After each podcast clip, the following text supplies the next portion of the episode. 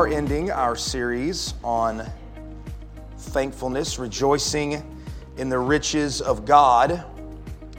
And I want to begin, before we get to Philippians chapter 4, I want to begin in a variety of different texts. So I just need you to roll with me, just go with me, um, be flipping or click on the, the, the page quickly.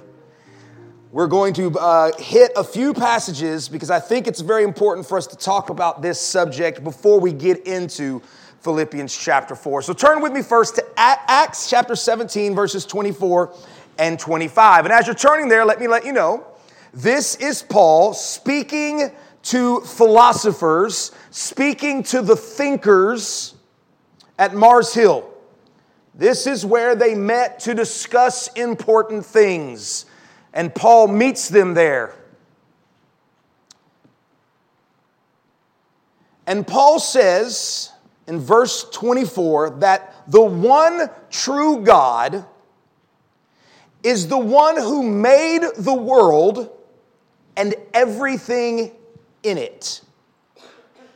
That he is Lord of heaven and earth and furthermore, he does not live in temples made by human hands.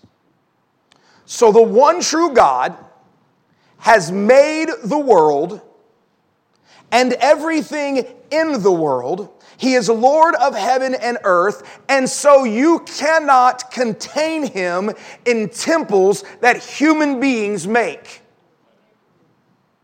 And then he makes this amazing statement nor is he served by human hands as though he needed anything.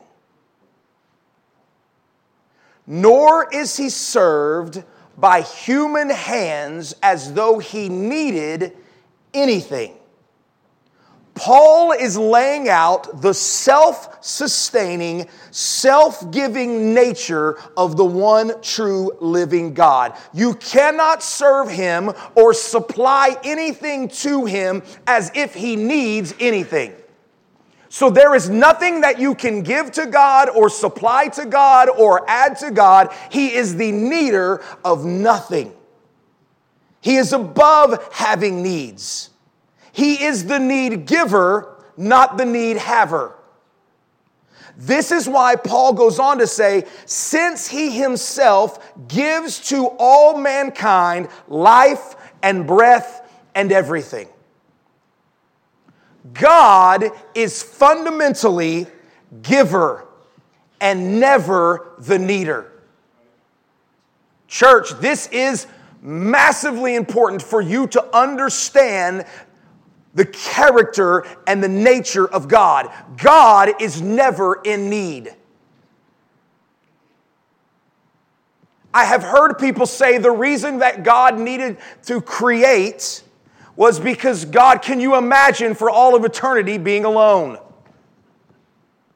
As if God was lonely until human beings came on the scene. And then once He made us, God's like, okay, I'm not lonely anymore. God is self sustained. He does not need anything from you. You cannot add anything to him. He is the need giver. God is not made glorious by having billions of servants running around waiting on him.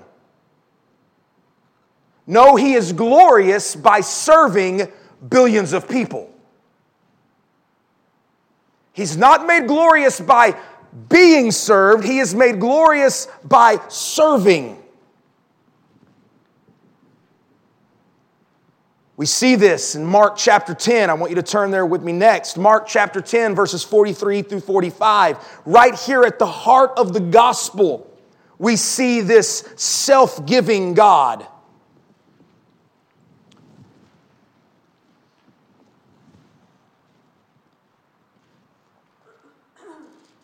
Mark writes, Whoever would be great among you must be your servant and whoever would be first must become a slave to all.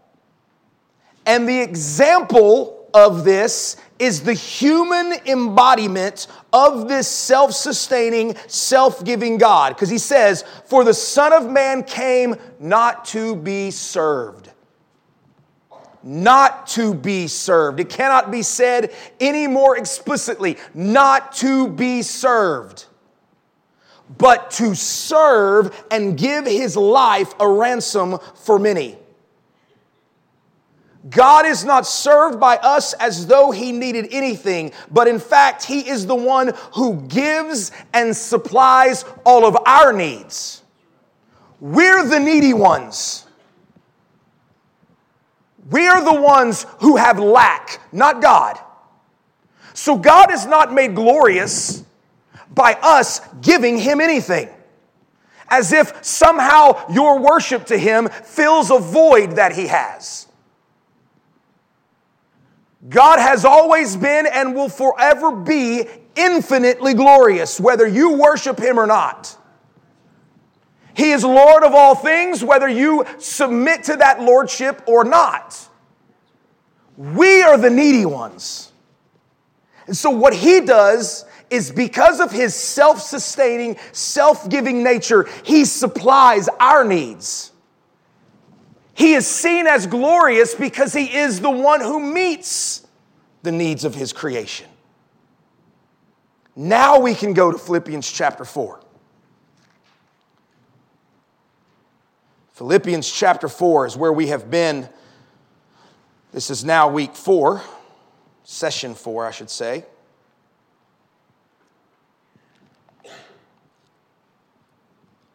And I know that we've got to look at 14 through 18, but I want you to go to verse 19 first.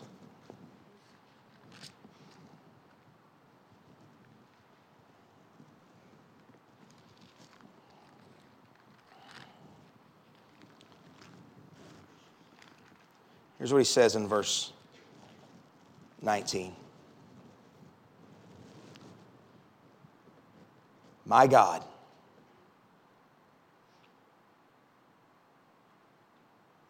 my God. The God that we just talked about, who is self sustained and needer of nothing, my God will supply every need of yours according to his riches in glory in Jesus Christ. That is what this is all about. God gives to show he is rich in glory, not to get glory. Not to add glory, should I say. He supplies our needs to show that he is rich in glory.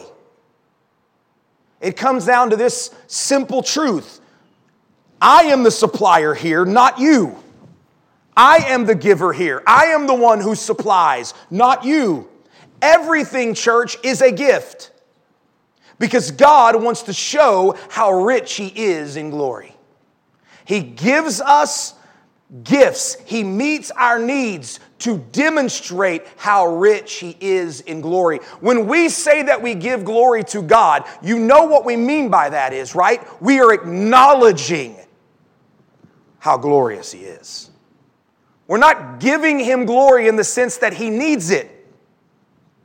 We are acknowledging, we are recognizing, we are seeing his glory for what it is, and we are simply worshiping him for that glory. And I think we can get it confused at times to think that somehow our worship to God or our, our the glory that we're giving God is something that God needs. No, it's a recognizing by us how needy we are, and we are thankful that in the riches of His glory, He has made that manifest to us.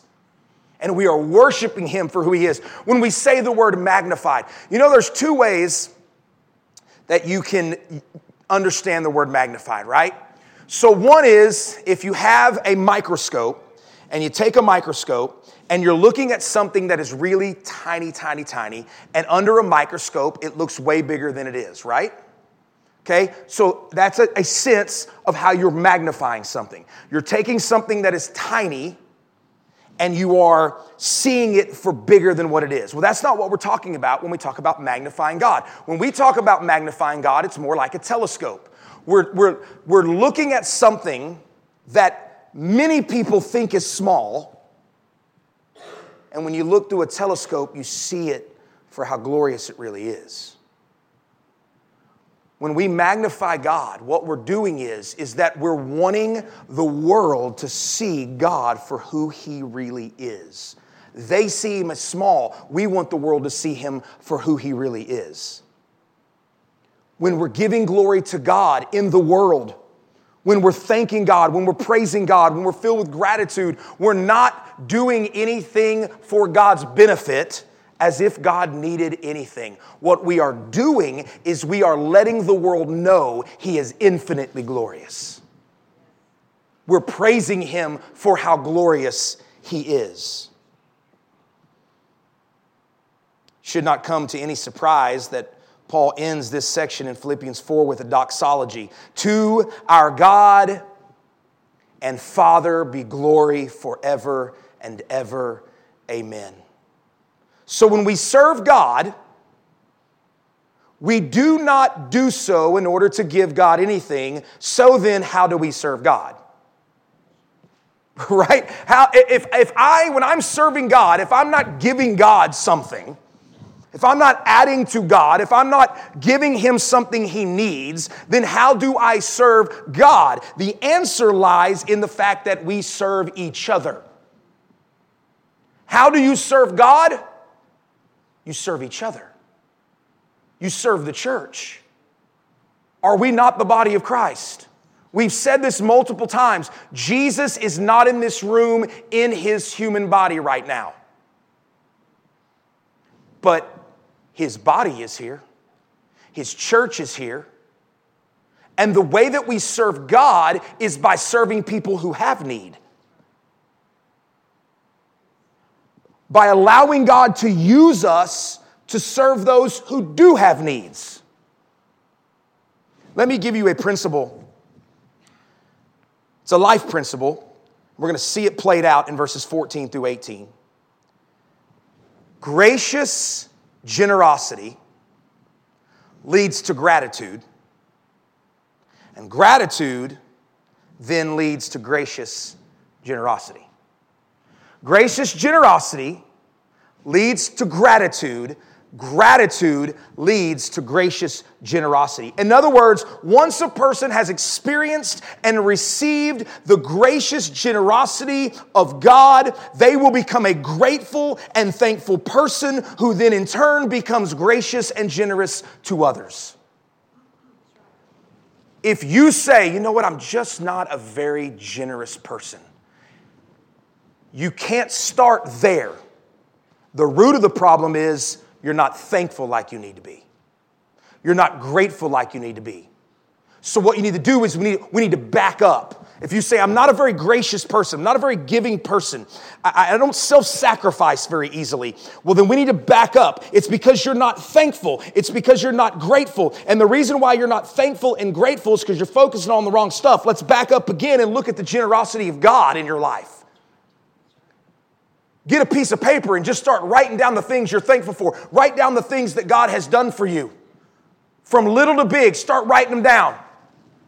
Thank you that my brain works. Thank you that my heart works. Thank you that I'm, I'm alive. Thank you that I breathe. Thank you for my home. Thank you for my family. Start going and listing the details. And then what you're going to find out is that you don't have enough paper to list them all. And what you're going to find out is that your heart begins to get thankful. It begins to get grateful. And what overflows from that is then you become generous. This is a life principle. Once you experience the generous nature and the gracious nature of God at giving you and supplying your needs, and you recognize those, you become grateful and thankful, and then in turn, you do that for other people. I want to demonstrate this from verses 14 and 18 this morning. Can we all agree that God was gracious to Paul? We can all agree with that. Let me just say, as a side note, by the way, because people get this really wrong, this is just a teaching moment. Saul did not get his name changed to Paul. Everybody thinks, I say everybody, so many people think that Saul's name gets changed to Paul like Abram got changed to Abraham. Okay, that's not true. Saul was his Jewish name, Paul was his Gentile name. The reason why the Bible begins using Paul and not Saul anymore is because Paul was the apostle to the Gentiles. So he begins going to Gentile nations and using his Paul name. Does that make sense? So he did, it's not like Saul, like he, dis, like he just disavowed Saul because that was the name I was before I got saved. No. That was his Jewish name and then his Gentile name. Different than Abram to Abraham or even Simon to Peter, I guess. Um, Paul was a man who hated those who followed Jesus. He spent his life hunting them down, putting them in prison, beating them, and killing them. That was his zealous goal. But God, being rich and in mercy and love, graciously stopped Paul literally on his way to persecute Christians, stopped him and saved him and made him a brand new person in Jesus Christ. As a result of God's generous, gracious nature in Paul's life, he was filled with gratitude. Let me read you just a few texts from Paul's letters where he talks about his thankfulness. 1 Corinthians 15 57. Thanks be to God who gives us victory through our Lord Jesus Christ. 2 Corinthians 2:14 Now thanks be to God who always leads us in triumph in Christ. 2 Corinthians 9:15 Thanks be to God for his indescribable gifts. Ephesians 1 3 Thanks be to God and Father of our Lord Jesus Christ who has blessed us with every spiritual blessing in the heavenly places in Christ. 1 Timothy 1 12 through 17. I thank him who has given me strength, Christ Jesus our Lord, because he judged me faithful, appointing me to his service, though formerly I was a blasphemer, persecutor, and insolent opponent. But I received mercy because I had acted ignorantly in unbelief. And the grace of our Lord overflowed for me with faith and love that are in Jesus Christ. The saying is trustworthy and deserving of full acceptance that Jesus Christ came into the world to save sinners, of whom I was the foremost. Because I received mercy for this, that in me, as the foremost, Jesus Christ might display his perfect patience as an example to those who were to believe in him for eternal life. To the King of the ages, immortal, invisible, the only God, be honor and glory forever and ever. Amen. Paul became a gracious generous, thankful person because of what he received from God. So God gives generously to Paul, and Paul is full of gratitude and thanksgiving for it. And he writes about it. But he doesn't just stop with being thankful, he doesn't just stop with being grateful. That thanksgiving and that gratitude that he got because he looked at what God gave him, it then overflows to him giving. Paul becomes a gracious giver of the gospel to the Philippians. So, according to our principle, that's exactly what we should have seen. And look at verse 15. Paul says in verse 15 of Philippians chapter 4, he says, It was kind of you to share in my trouble. And then in verse 15, he says, And you, Philippians, you yourselves know that in the beginning of the gospel, in the beginning of the gospel. Now, he is not talking about the first time the gospel was ever preached, nor was he talking about the first time that he ever preached the gospel. He is referring to the beginning of when the Philippians heard and received the gospel. Well, how do you think they heard and received the gospel? From who? Paul. Paul is the one who gave them the gospel. Paul, having been generously saved by the grace of God and now full of gratitude for that salvation, began traveling all over the known world preaching the salvation of Jesus to others. And namely, and we're going to see in Acts chapter 16, to the church in Philippi. Now, Philippi had no synagogue. Okay? That's where they probably would have gone to meet and to preach. They didn't have that. So, what they did have is they had a small prayer group, a small number of Jews and non Jews who wanted to join in worshiping God, and they would meet regularly, maybe in somebody's house. And what we read in Acts 16 11 through 34, I'm just going to summarize it. We won't read the whole thing, but I just want to summarize it. Is that when Paul arrives in Philippi, this, and he begins preaching, they would have met with this small group, and he would have preached to this small group. And one of the first converts to Jesus Christ was a woman named Lydia, who was a seller of purple. Many of you remember that name, Lydia, and the seller of purple. She was one of the first converts in this church. One day, one of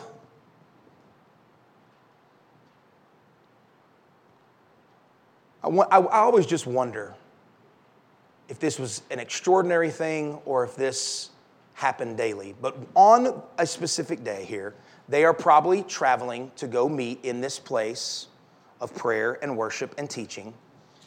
When they run into a slave girl who Paul says has a spirit of divination. She was telling the fortunes of people and in the meantime, making a whole lot of money for the people who owned her. For some reason, to which many theories have been proposed, she began yelling out the identities of Paul and Silas and others. Eventually, Paul turned to her and cast the demons out.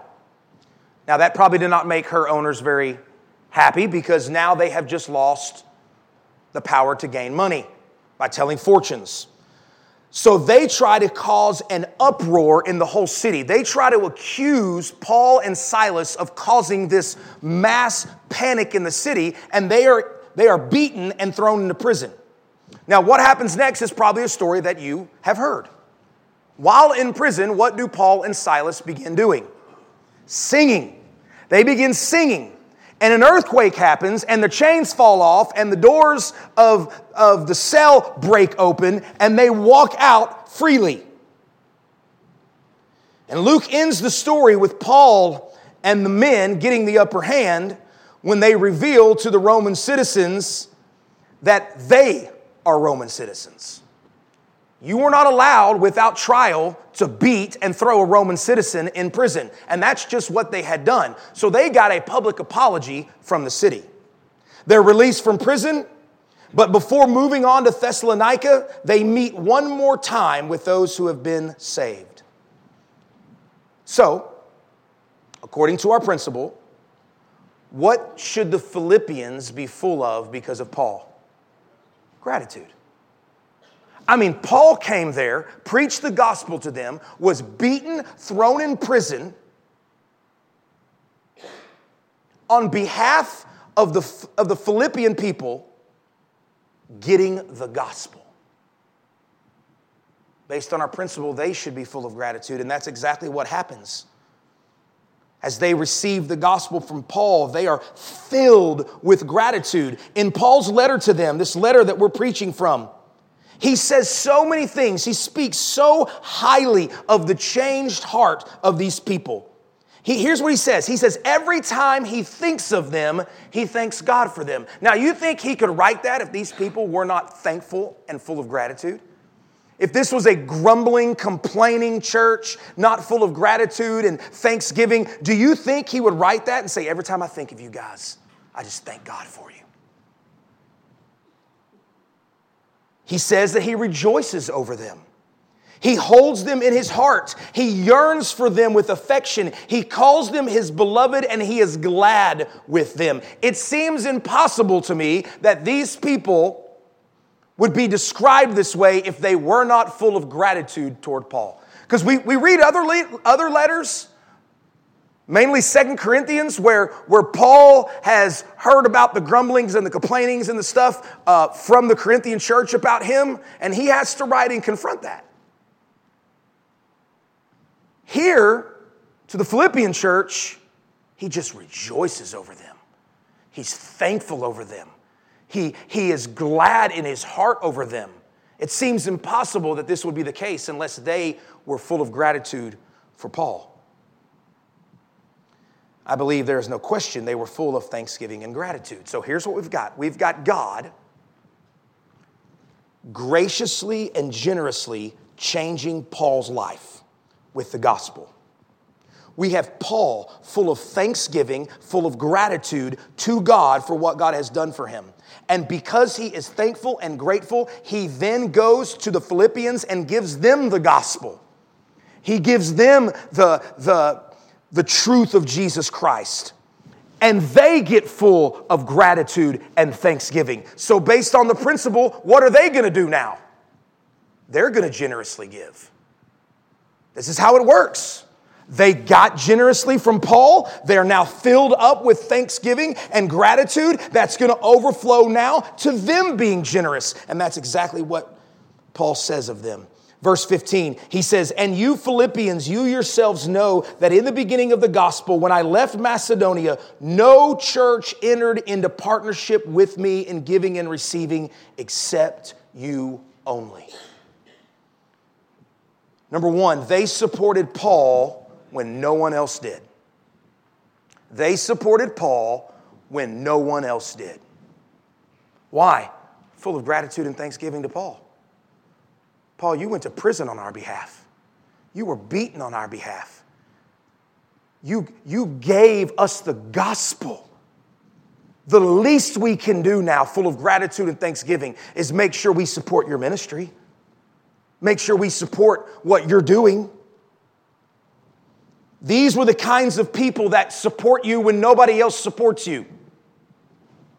Secondly, they supported Paul immediately. Verse 16, even in Thessalonica, you sent me help for my needs once and again.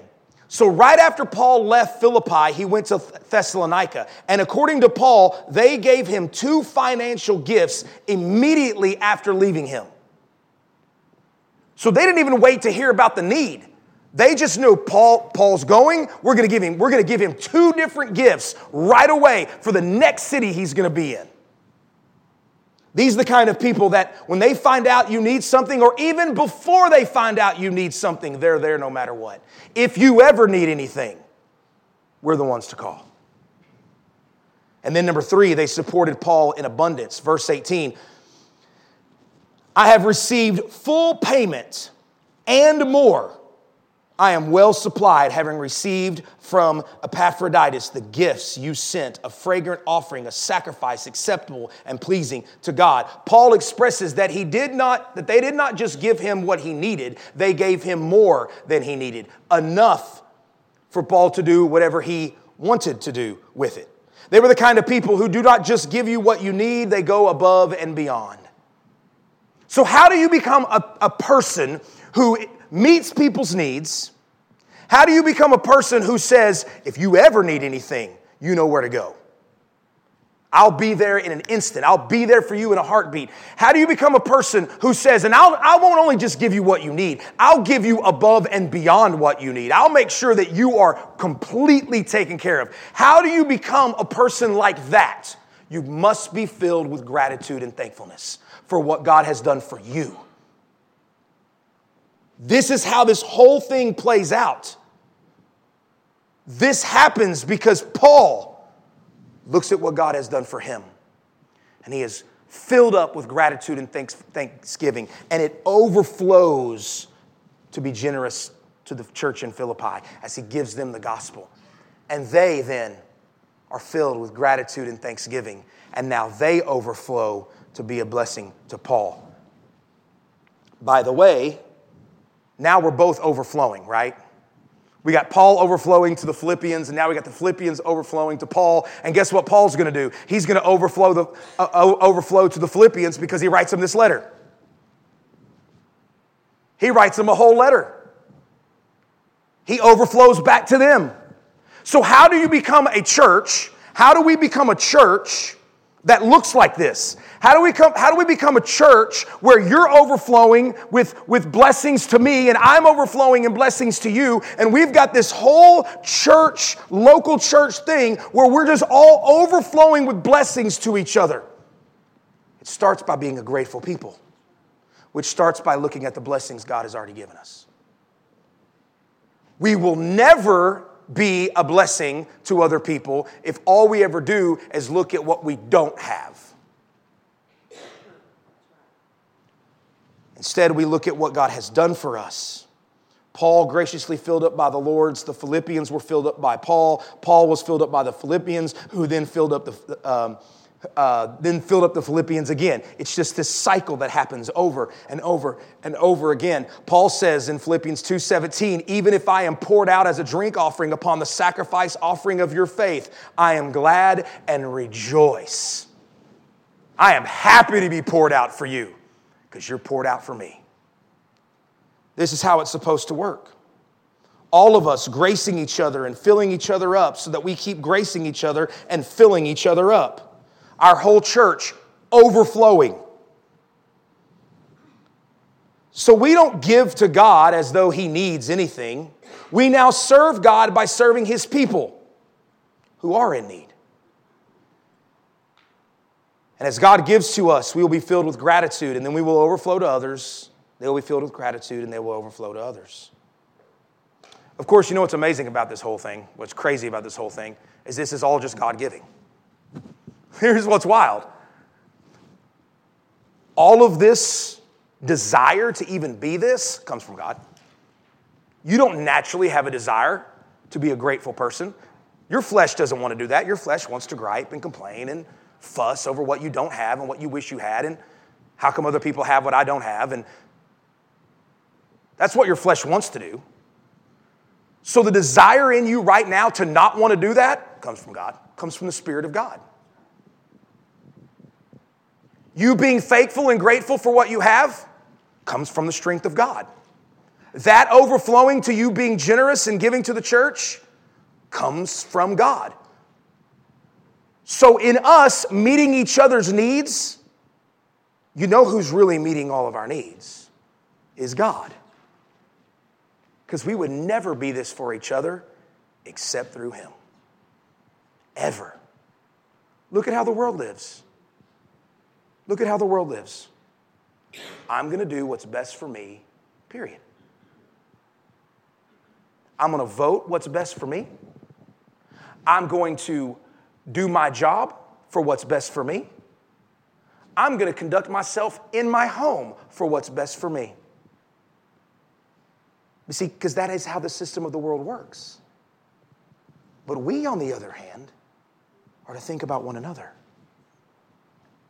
And that only comes because God has moved in our hearts to do something for us that we never would have done ourselves. So here's my encouragement today. If you are struggling to be a gracious, giving person, it's not going to happen by you just mustering up some kind of internal fortitude to just be a better giver. Don't go home and look yourself in the mirror and just be like, be a better giver. It's never going to happen. You're going to walk away from that mirror and forget what you look like. The way it's going to happen is if we back up and say, maybe I'm not thankful like I need to be.